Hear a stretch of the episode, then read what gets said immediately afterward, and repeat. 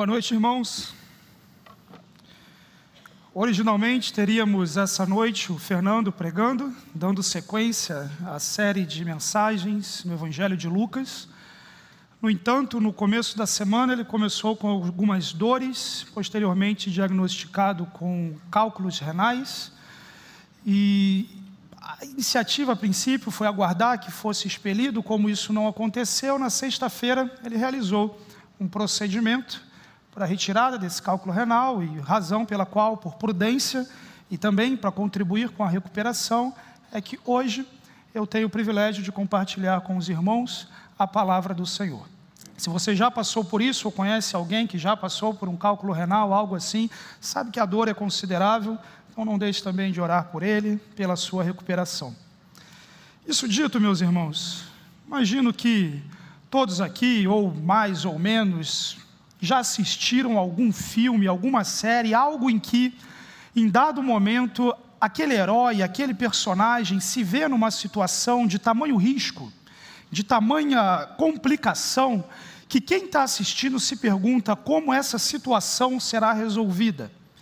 E um recurso que maus roteiristas utilizam é um elemento externo absolutamente dissociado daquela história, que aparece somente naquele momento, salva aquele indivíduo daquela situação de perigo e logo em seguida desaparece.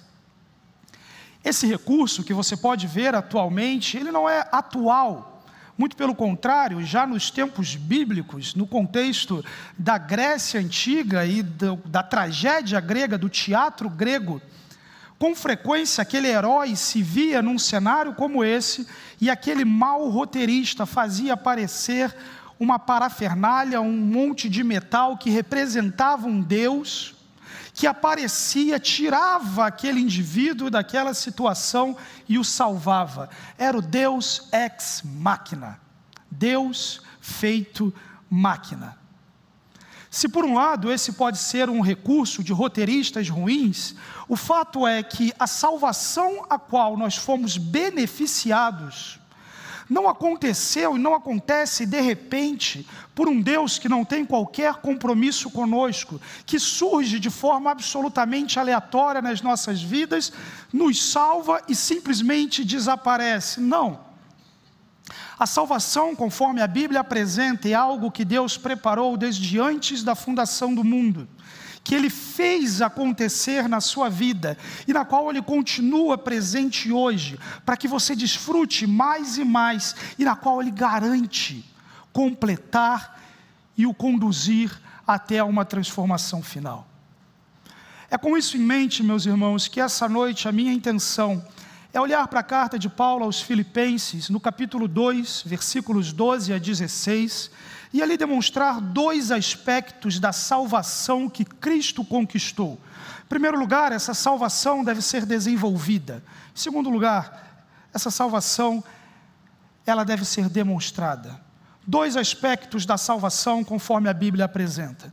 Primeiro aspecto, então, a salvação desenvolvida, a palavra do Senhor nos diz no versículo 12 de Filipenses capítulo 2. Assim, meus amados, como sempre vocês obedeceram, não apenas na minha presença, porém muito mais agora na minha ausência, ponham em ação a salvação de vocês com temor e tremor. Veja bem, meus irmãos, essa fala de Paulo acontece logo após aquele hino tão especial, conhecido de, da maior parte de nós, a respeito da encarnação e da exaltação de Jesus. Tenham em vocês o mesmo sentimento que houve em Cristo Jesus, o qual, sendo Deus, não considerou ser igual a Deus algo que deveria se apegar. E esse Cristo que se encarnou, sofreu morte, morte pelos nossos pecados, mas o túmulo não o reteve, ele foi exaltado à mais alta posição é o que a palavra de Deus nos diz. E nesse cenário, Paulo diz: tendo em vista essa grande obra de Cristo, tendo em vista as maravilhas da encarnação, a humilhação de Jesus, tendo em vista a glória da ressurreição, o poder da máxima exaltação, tendo, tendo em vista toda a obra e projeto de Deus, assim, meus amados, uma vez que Deus fez isso, uma vez que Jesus fez essa grande obra, existe um certo tipo de vida que vai ser vivida. existe algo que você vai fazer com a salvação que você recebeu. Paulo diz: Como sempre obedecestes, não só na minha presença, porém muito mais agora na minha ausência. O primeiro aspecto que Paulo chama a atenção dos filipenses frente ao exemplo da morte e exaltação de Jesus é a obediência. Mas não qualquer obediência, obediência na ausência, tanto quanto na presença. É claro que a presença de um indivíduo como Paulo no contexto da igreja, sem sombra de dúvidas, seria algo absolutamente encorajador. A presença de um cristão maduro que contribui, que exorta, gera influência no caráter, contribui de forma efetiva no discipulado cristão. Mas há um risco, mesmo no cenário como esse, e é possível que seja o caso aqui, de que esses indivíduos estavam de tal forma bebendo dessa fonte que se tornavam como que dependentes da presença do apóstolo para o desfrute de uma obediência plena dependentes o tempo todo de alguém que segure na mão, dependentes o tempo todo de alguém que diga o que é certo, o que é errado. Veja bem, meus irmãos, faz parte da nossa caminhada, é expressão genuína da nossa fé ajudarmos-nos mutuamente, aconselharmos uns aos outros, corrigir, exortar, instruir. Isso não somente é válido, como é absolutamente necessário. No entanto, cada um de nós é responsável por sua vida diante de Deus.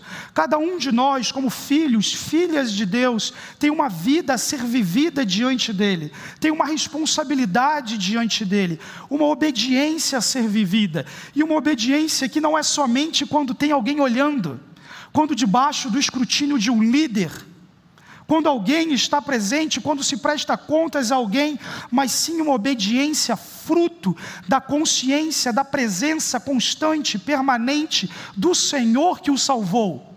Uma consciência que age e reage a partir dessa realidade, do fato de que é o Senhor que efetivamente prestaremos conta. No início do, dos anos 2000, o capital inicial cantava o que você faz quando ninguém te vê fazendo? O que você queria fazer se ninguém pudesse te ver? A música segue em seus refrões apresentando e ecoando uma série de atitudes reprováveis, uma série de práticas que absolutamente destoam da proposta de uma vida coerente com o caráter de Deus, mas que efetivamente praticadas às escondidas, a realidade de obedecer não somente quando alguém está olhando é algo que sim precisa nos desafiar, precisa te desafiar na expectativa de entender que a realidade, a prática da nossa fé não é desfrutada meramente aos domingos, mas sim diariamente, nas oportunidades que você tem, sejam elas quais forem, oportunidades essas que mal vividas podem sim incliná-lo, impulsioná-lo numa direção absolutamente contrária à proposta que o Senhor tem nas Escrituras, mas oportunidades sim que, se bem vividas pelas lentes do Evangelho, te impulsionam no desfrute de uma vida plena, vibrante com Cristo, a vida abundante que Ele nos prometeu. Obedecer, meus irmãos, somente quando um líder está presente, quando um pastor está presente, quando tem alguém olhando, não é o padrão que o nosso Pai requer dos seus filhos. E com frequência, com frequência, é quando ninguém está vendo que o nosso caráter aparece. É especialmente naquilo que está acontecendo dentro da sua cabeça, do seu coração, daquilo que sorrateiramente ganha espaço na sua alma. As opiniões que você tem, as coisas que acredita, as vontades perniciosas e secretas, perigosamente sendo cultivadas. De certa forma, Obedecer na presença é até fácil, porque existe algo de ruim em nós que deseja a aprovação dos outros, nem que seja a aprovação de que você está indo bem na sua vida com Deus. E nesse processo, alguns se fazem escravos de homens e mulheres sem escrúpulos, que se valem da fé para manipular e promover os seus próprios interesses pessoais. É possível que alguns de vocês tenham vindo de contextos neopentecostais, em que imperam doutrinas como cobertura espiritual, paternidade espiritual, em que o indivíduo não faz uma compra na internet sem aprovação do seu líder, não entra num namoro, não troca de emprego, meus irmãos, esse nível de dependência, essa relação doentia, está muito distante da proposta que a palavra de Deus apresenta, da relação desejada entre um cristão maduro, da relação desejada no contexto da igreja de Cristo. Deus te chamou para uma vida com Ele, e essa vida não tem suporte algum nas Escrituras. Esse é um ensino falso, cuidado com isso. Mas você pode sim escolher viver uma vida responsável com Ele obedecendo ao Senhor, seja na presença de líderes ou não, e vivendo de forma íntegra, quando tem alguém olhando ou quando não tem ninguém olhando. Até porque, meus irmãos, entenda, essa vida de querer ser uma coisa na luz e outra coisa às escondidas, isso não se sustenta. Uma hora esse castelo de cartas vai ruir. E a melhor coisa que você pode fazer pela sua própria vida é assumir uma postura diante do Senhor, de acertar a sua vida de forma íntegra, completa diante de Deus, antes que isso desmorone e provoque os danos gigantescos em que é capaz de provocar. Não somente isso, mas se escondendo, você foge da esfera em que você desfruta da transformação graciosa que o Senhor é capaz de operar na sua vida. Provérbios capítulo 28, versículo 13, a Bíblia nos diz: Quem esconde os seus pecados não prospera, mas quem os confessa e os abandona encontra misericórdia. Existe uma vida para ser vivida com o Senhor. Existe perdão, existe restauração, existe poder sim para você viver uma vida transformada com Deus. E ao invés desse padrão escravizador, a palavra do Senhor nos apresenta sobre uma obediência muito maior na ausência, muito mais na minha ausência, Paulo diz. Isso é, aprender a caminhar com Jesus a aplicar a Escritura na sua própria vida, não somente aquilo de muito valor que você pode receber em um sermão como esse, em escolas bíblicas, em todos os ambientes em que aprendemos, mas efetivamente isso tudo adentrar o seu coração e transbordar para o seu dia a dia, de modo que você aplique a palavra do Senhor, se autoconfronte na realidade do pecado, mortifique as demandas da carne, atue de modo ativo naquilo que a palavra de Deus te ordena fazer, seja em socorro, expressões de amor, contribuição, o que for, mas a capacidade efetivamente de obedecer a Deus na vida como um todo, porque é aí, é no palco da existência que Deus nos chama a desenvolver a nossa salvação. A parte final do verso 12 nos diz: desenvolvei a vossa salvação com temor e tremor. Quando você olha esse texto, a primeira coisa que você deve tirar da mente é que a palavra de Deus está colocando a ideia de uma salvação pelas obras, de que você precisa fazer algo para ser salvo. De forma alguma, as Escrituras são taxativas, claras, a salvação é uma obra da graça de Deus recebida por meio da fé no mérito de Jesus naquela cruz, na sua morte, na sua ressurreição, entregando, confiando a sua vida a Ele. É isso que depende a nossa salvação. Mas sim, efetivamente, quando as Escrituras falam de que, ao recebermos essa salvação graciosa, ela precisa ser desenvolvida, a expressão e linguagem aqui pressupõe aquilo que em outros lugares pode ser chamado de santificação.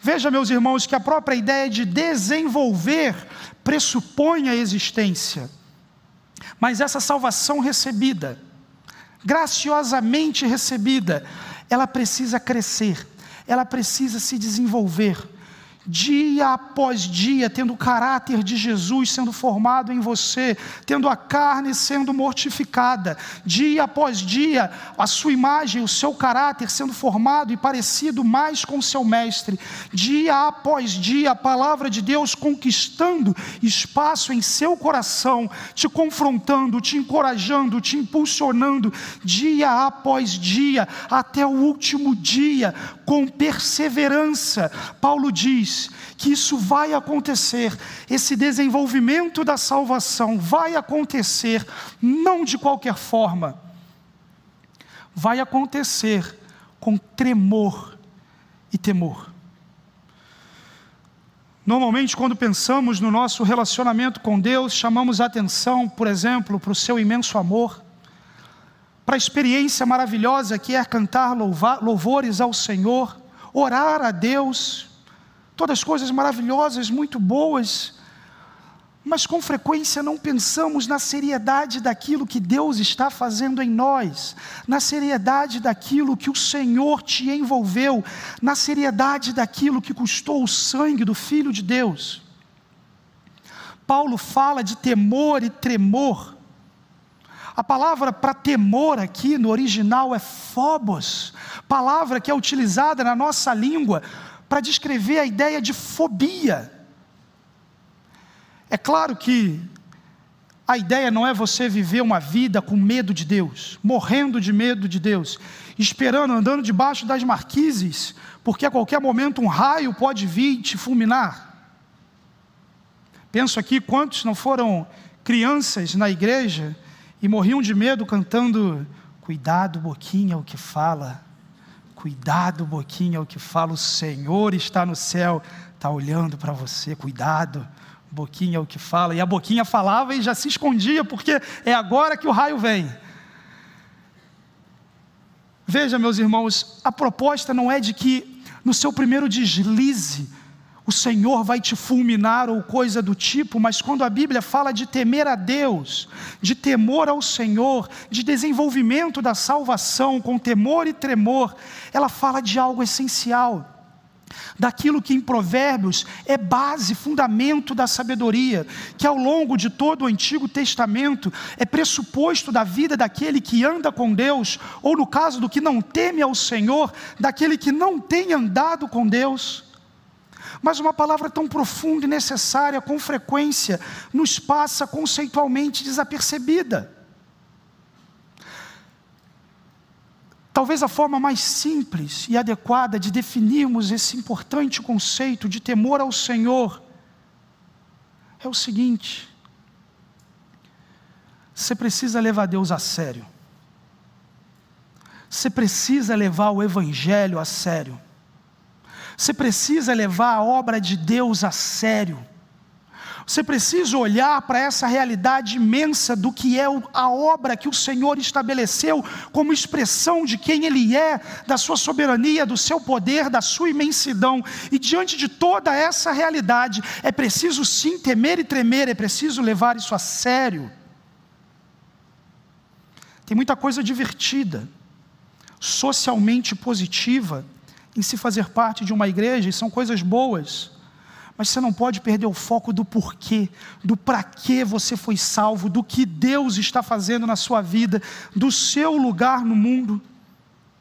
Essa salvação, sim, vai ser desenvolvida com seriedade, entendendo que isso é coisa de Deus, que isso não começou quando você nasceu, que não é você o centro da sua própria vida, mas que isso começou sim no coração de Deus antes da fundação do mundo, que isso atravessa a história na formação de um povo, Israel, que desse povo o Senhor se faz carne na pessoa de Jesus Cristo, e o Senhor Jesus, em uma vida santa, absolutamente santa, diante de Deus, se faz maldito por nós na cruz do Calvário, toma sobre si a ira terrível que vinha contra mim e você, morre assume a culpa, o juízo pelos nossos pecados, vence a morte, ressuscita, vive para interceder por nós, vai voltar, isso é coisa séria. Essa salvação foi recebida por você, por causa da graça de Deus, por meio da fé, e agora tudo isso é colocado diante de você. Tudo isso é colocado diante de você e você olha para isso e você vê a realidade de um Deus poderoso, Criador de todas as coisas. E quando você olha para a realidade de quem esse Deus é, tema e trema. Quando você olha a realidade do preço da condenação do pecado, tema e trema. Quando você olha o custo, o preço que foi pago naquela cruz, tema e trema. Quando você olha a seriedade do poder da habitação do Espírito de Deus em nós, tema e trema e dos interesses profundos que o Senhor tem de formar em você, para a sua própria glória, para a glória do nosso Deus, a imagem de Jesus, tema e trema.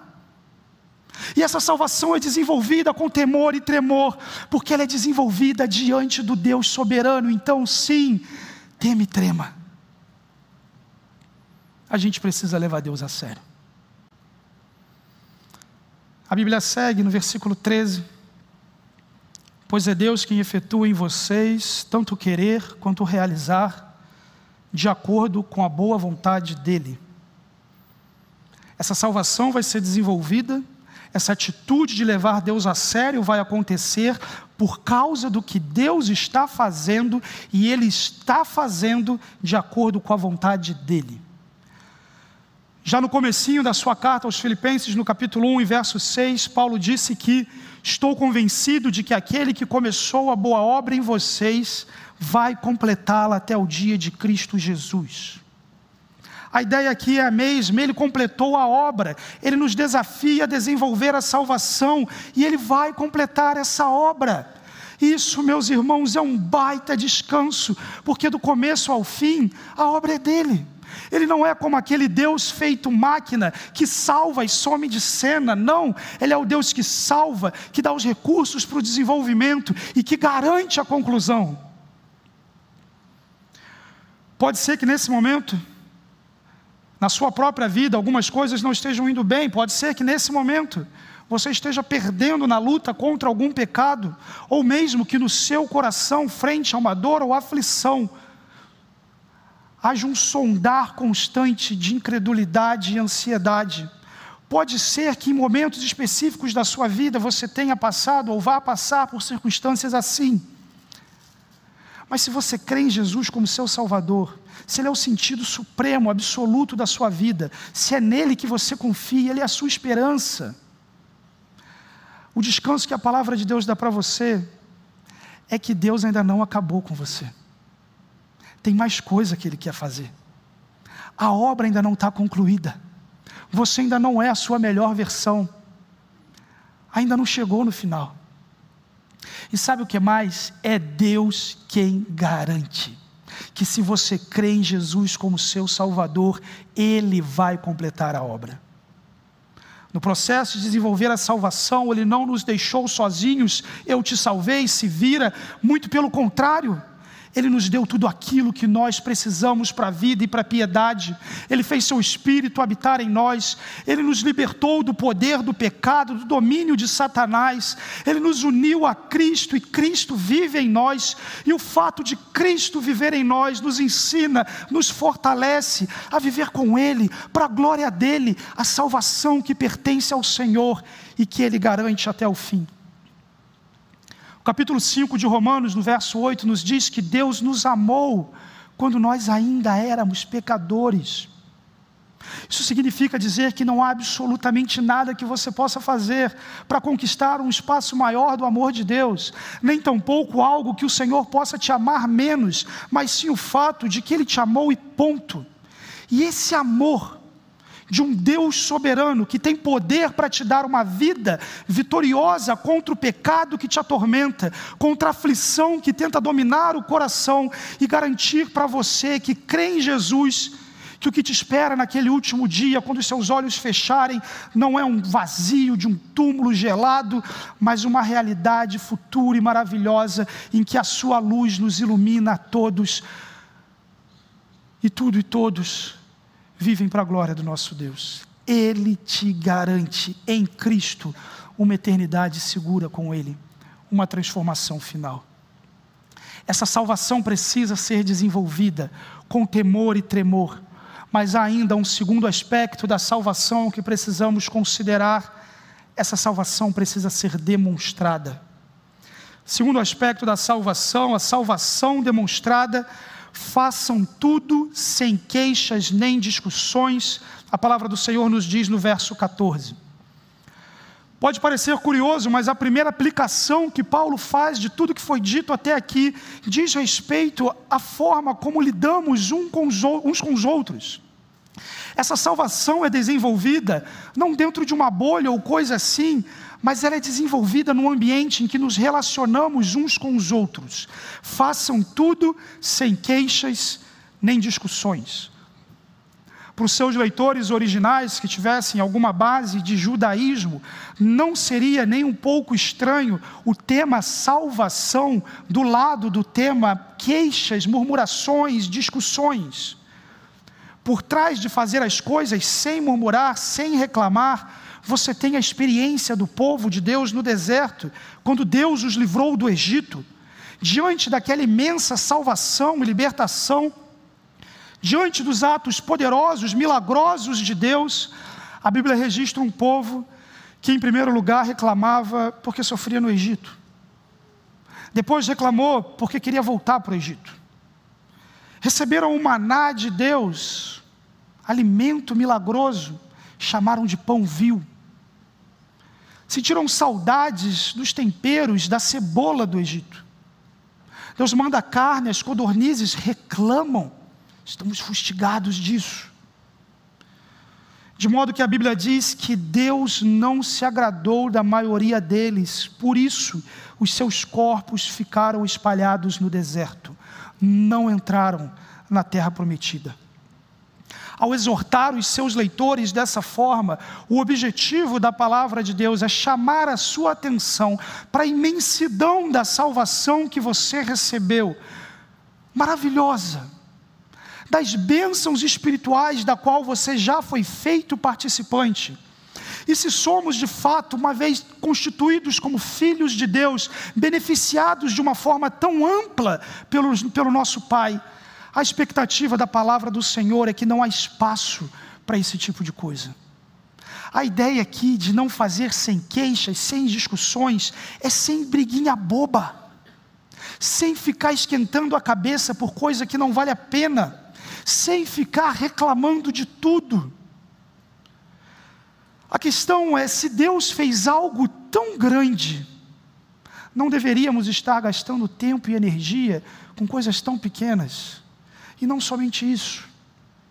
Você já tem o mundo, a carne e o diabo atuando intensivamente contra as intenções de Deus na sua vida. Você acha que dá para gastar tempo com bobeira, que nada coopera para as intenções de Deus, mas coopera sim para o progresso do mundo, da carne, do diabo, sondando a sua mentalidade e a sua experiência com essa vida. Além disso, meus irmãos, reclamar tem tudo a ver com satisfação. E poder viver uma vida satisfeito, descansado em Deus, é algo que fala muito para uma geração tão insatisfeita, ansiosa, insegura, capaz de reclamar de tudo. Não por acaso, Paulo diz no versículo seguinte que essa atitude de viver sem reclamar, sem queixas, tem um propósito: para que venham a tornar-se puros e irrepreensíveis, filhos de Deus inculpáveis, no meio de uma geração corrompida e depravada essa vida sem queixas e discussões te leva a uma condição de pureza, sem repreensão. A primeira palavra aqui designa um estado de inocência, algumas traduções apresentando como sincero. Literalmente, a ideia é não ter mistura, não ser misturado, ser puro. No contexto original, não era incomum que, de modo a obter um recurso de menor qualidade, sejam especialmente metais ou vinhos, se acrescentasse um outro, um outro ingrediente, um outro material, que gerasse, por fim, um recurso inferior. De modo que, ao apresentar pureza nessa dinâmica, a ênfase que a Escritura deseja apresentar é a preservação daquilo que Deus está fazendo. O que a Bíblia diz então é que a sua vida, a vida que você recebeu de Deus, não é para ter imperfeições cobertas por mentira, nem tampouco estar misturada com aquilo que desonra o Senhor, ao contrário, é para ser sem mistura. O conceito de uma vida com Deus, de uma caminhada com Cristo, que não está misturada com aquilo que Deus não aprova em que você não assume compromissos na sua vida diferentes daqueles com os quais o seu Senhor está comprometido. E isso começa na sua mente, no seu coração, sua visão de família, de amizade, sua linguagem, seu entendimento de como as coisas são, o que é um homem, uma mulher, o uso que você faz do seu corpo, tudo isso, toda a sua vida diante de Deus, diante de Cristo, é puro, é sem mistura, é para ser do jeito de Deus. Até porque essa é a única forma de ser irrepreensível.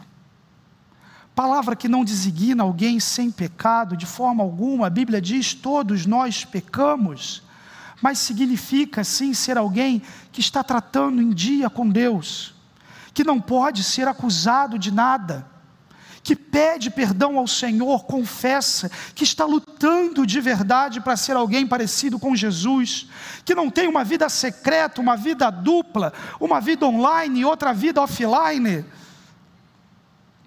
e sim, além de puros e irrepreensíveis, Paulo fala ainda de uma outra característica: filhos de Deus inculpáveis. Se você crê em Jesus como seu Salvador, Deus já te fez filho de Deus.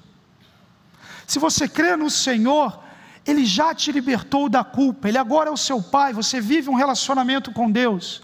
Mas quando isso aconteceu, quando Ele te fez um filho sem culpa, você não morreu e foi arrebatado. Ele não te colocou numa bolha em que pronto, agora ninguém mais encosta em você. Você não foi transportado para uma ilha em que só existem crentes maduros. Ao invés disso, ele te colocou no meio de uma geração corrompida e depravada. Veja o tamanho do desafio, meus irmãos.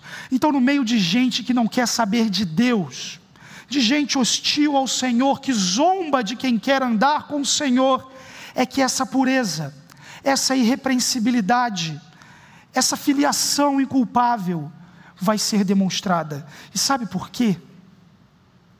Porque isso que Deus começou na sua vida, essa salvação que você recebeu e que o Senhor vai completar até o último dia, Ele deseja fazer na vida de outras pessoas também.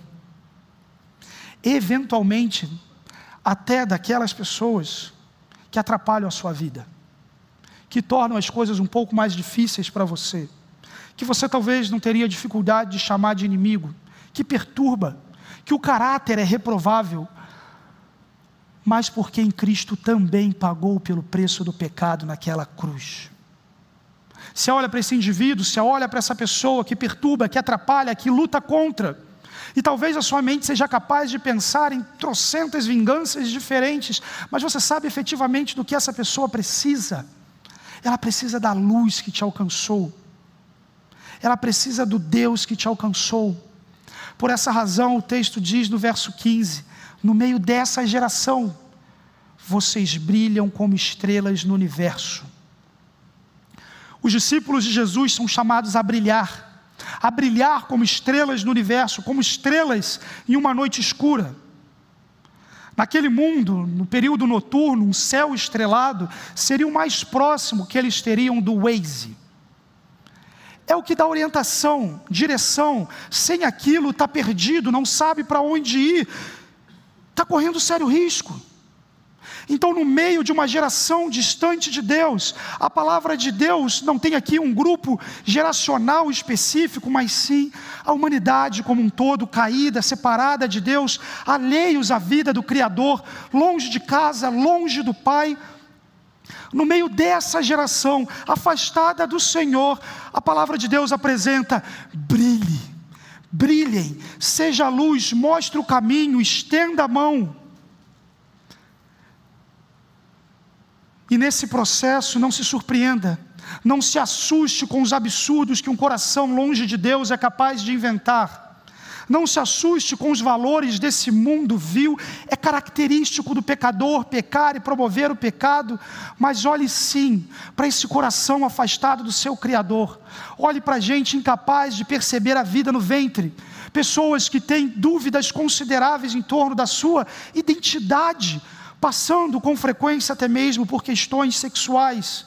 Olhe para gente que está significando a vida em torno daquilo que pode entorpecer a mente, mas não é capaz de silenciar a alma, o coração. Olhe para gente que vive viciado em poder, em dinheiro e não tem mais nada nessa vida. Olhe para gente que, que, vive num mundo morto no maligno, debaixo da opressão, do domínio de Satanás, o Deus desse século. E olhe para toda essa gente e brilhe Olhe para esse coração e brilhe. Olhe para essas pessoas que o Senhor tem permitido atravessar a sua existência e brilhe. Brilhe com a luz de Cristo, brilhe com a luz do Evangelho, brilhe para a glória de Deus. Olhe para tudo isso que você tem vivido. Você reclama do mundo, você acha que as coisas são difíceis, acha que a sociedade pensa de forma contrária a Deus. É verdade. Vale esse mundo todo e brilhe. E sabe o que mais? Paulo, ao dizer isso, ele tem em mente algo que outra pessoa, centenas de anos, falou antes dele. O profeta Daniel, no capítulo 12, versículo 3, nos diz: Os sábios brilharão intensamente como o esplendor do céu, e os que conduzem muitos à justiça resplandecerão como estrelas para sempre.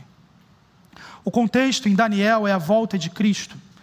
E no que diz respeito a essa volta, existem determinados aspectos dos quais nós já desfrutamos e outros tantos que ainda desfrutaremos quando ele voltar.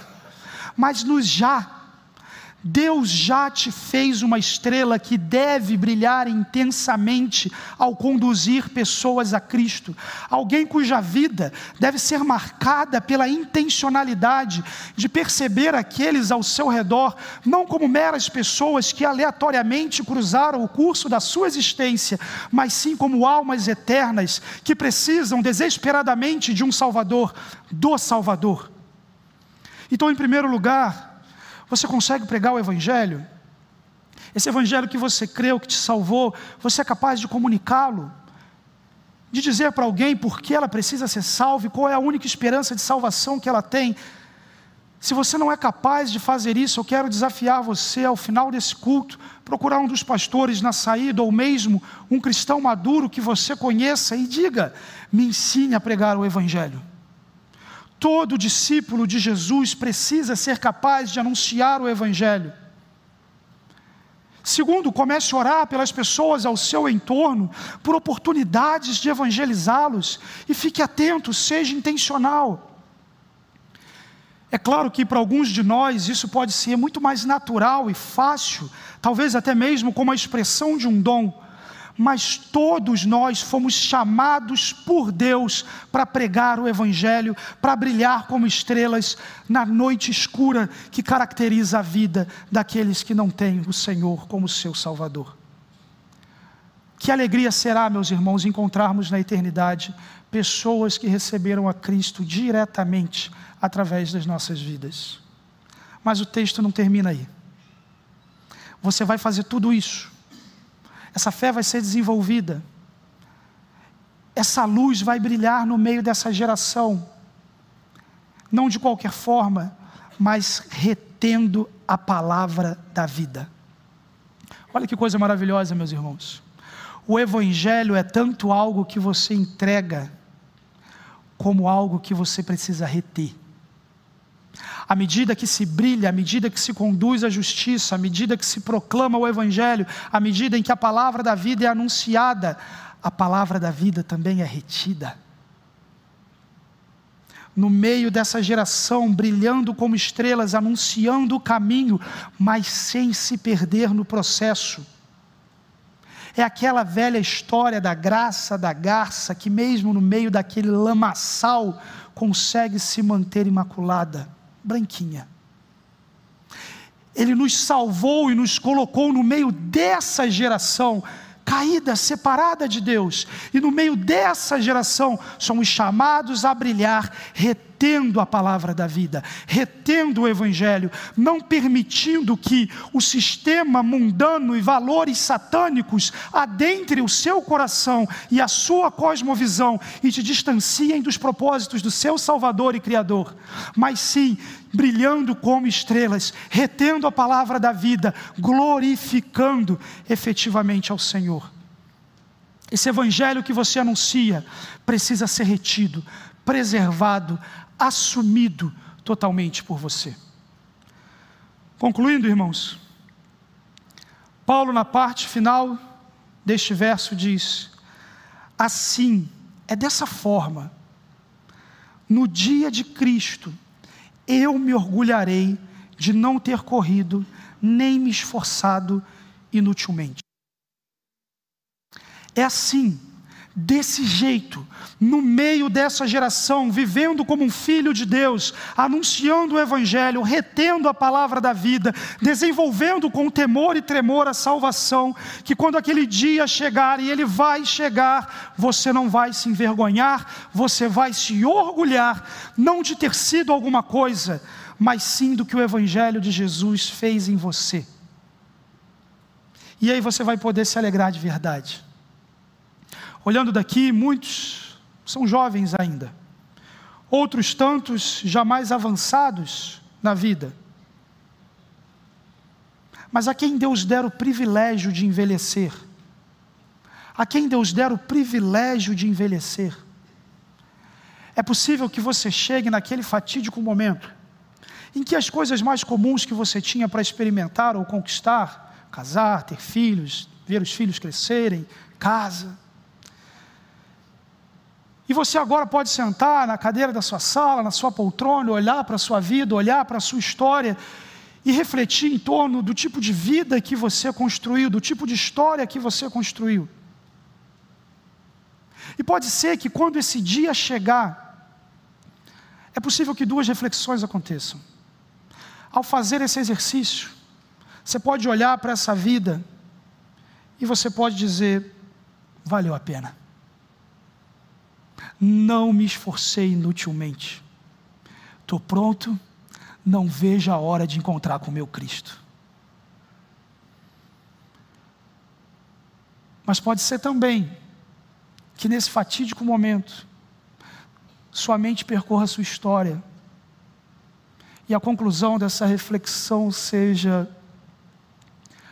misericórdia, o que, que eu fiz com a minha vida? Quanto tempo perdido. Se você é jovem e você está ouvindo isso, comece a plantar hoje o legado da sua vida.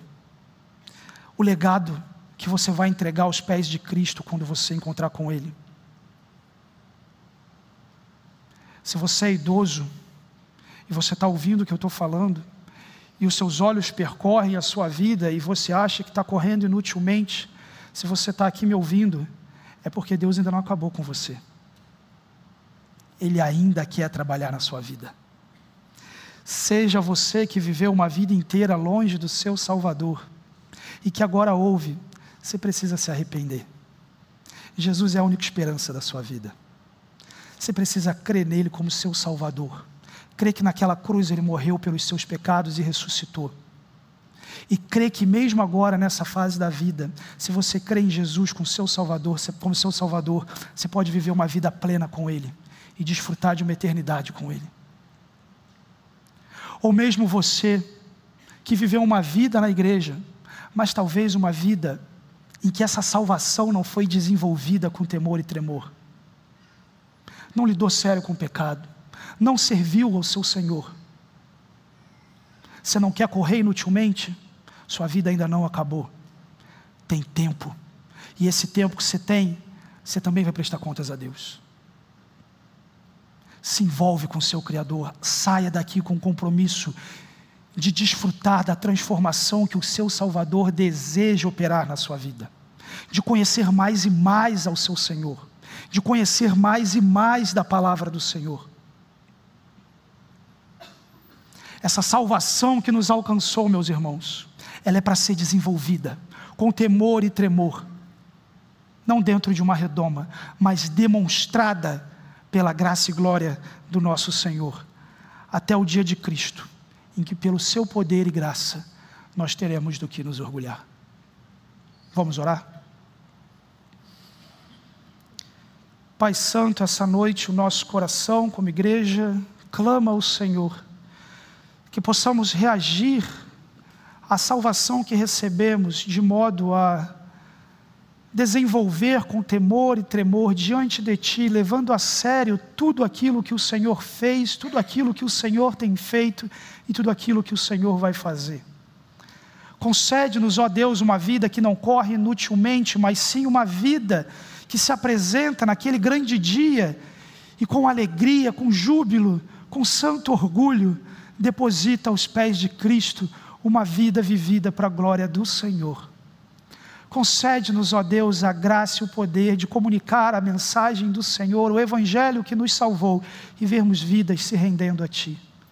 E no meio do Teu povo, ó Deus, que sejam jovens, sejam idosos, que haja na tua igreja a convicção completa de uma vida vivida para a glória do Senhor. Te louvamos, ó Pai, em nome de Jesus. Amém. Deus abençoe, irmãos.